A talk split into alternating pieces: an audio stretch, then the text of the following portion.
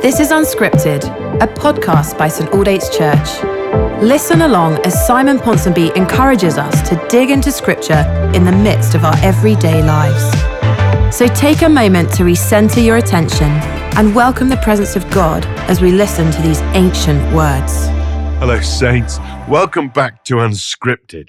And uh, the last few times together, we've been thinking about the grace of God that saves us and raises us with Christ and seats us with him in the heavenly realms. What an amazing thing that is. And we're moving on today to verse seven of chapter two. And St. Paul says, in order, so this raising with Christ, inclusion in Christ, and seating with Christ in the heavenly realms, in order that has a purpose, a goal, an orientation in order that in the coming ages, Jesus might show the incomparable riches of his grace. The Father might show the incomparable riches of his grace, expressed in the kindness to us in Christ Jesus. So there is a sense that the gospel that saves us, rescues us, delivers us, redeems us, makes us righteous, puts us right, reconciles us to God, raises us from the dead, seats us with Christ in the heavenly realms, that this does something to manifest and point to the mind blowing goodness of God. And of course it does. I mean, we are in awe when we think about this. The angels are in awe when they think about this. All around the throne of God are in awe about this, that God would do this. And again, the incomparable riches of his grace. Paul likes that phrase, incomparable riches, and he likes the term grace. He understands as a, as someone who'd been a Pharisee, upright according to the law. He devoted himself to scrupulosity and the following of every minutiae of the law, written and its application in the oral rabbinic tradition, trying to make himself right with God. And then the revolution comes.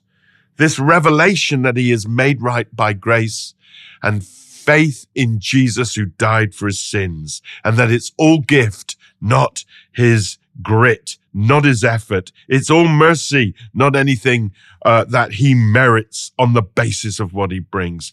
It's the incomparable riches of his grace. And note incomparable or incomparable, you might want to say. Paul uses that later. He loves that word. It's without comparison. Why? Because there's nothing to compare with it. There is nothing like it in the universe. The great grace of God. And we, seated with him in the heavenly realms, will manifest something of that. We will be to the glory of God. Our existence is evidence of the goodness of God.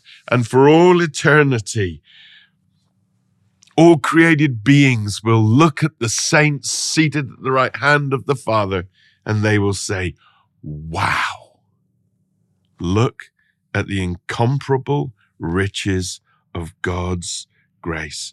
And note that Paul says here that it will be uh, in the coming ages, he will show this. The coming ages. It's important that we just underline that and hold on to that thought. The coming ages. This is not all that there is. Our existence is not determined and framed by our watches or by our calendars or by the linear time uh, uh, here on earth of the rotation of the earth on its axis and its movement around the sun. Chronology. No. There may have been millennia on millennia in which people have been on this planet. This planet may have existed for billions of years, but from all eternity before that, word spoke and creation came into being. And for all eternity afterwards, when God speaks and acts and Jesus returns and brings to a, an end time as we know it, and time runs its course and we enter into forever, then in the coming ages, in the coming ages, forever and ever and ever and ever and ever and ever and ever, we will be with him. We will be made like him. We will love him. He will love us and we will be blessed and we will bless him.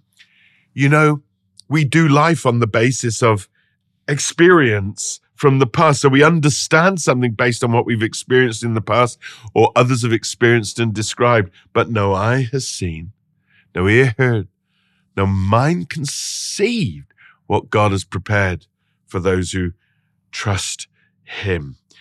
The Spirit reveals something of this. We know there is more.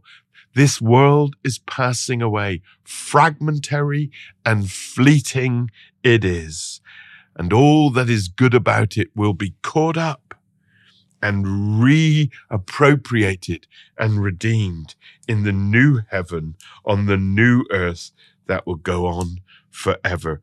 In the coming ages, I can't wait for them to come. In the coming ages, we will exist to the glory of God, enjoying his incomparable riches and grace.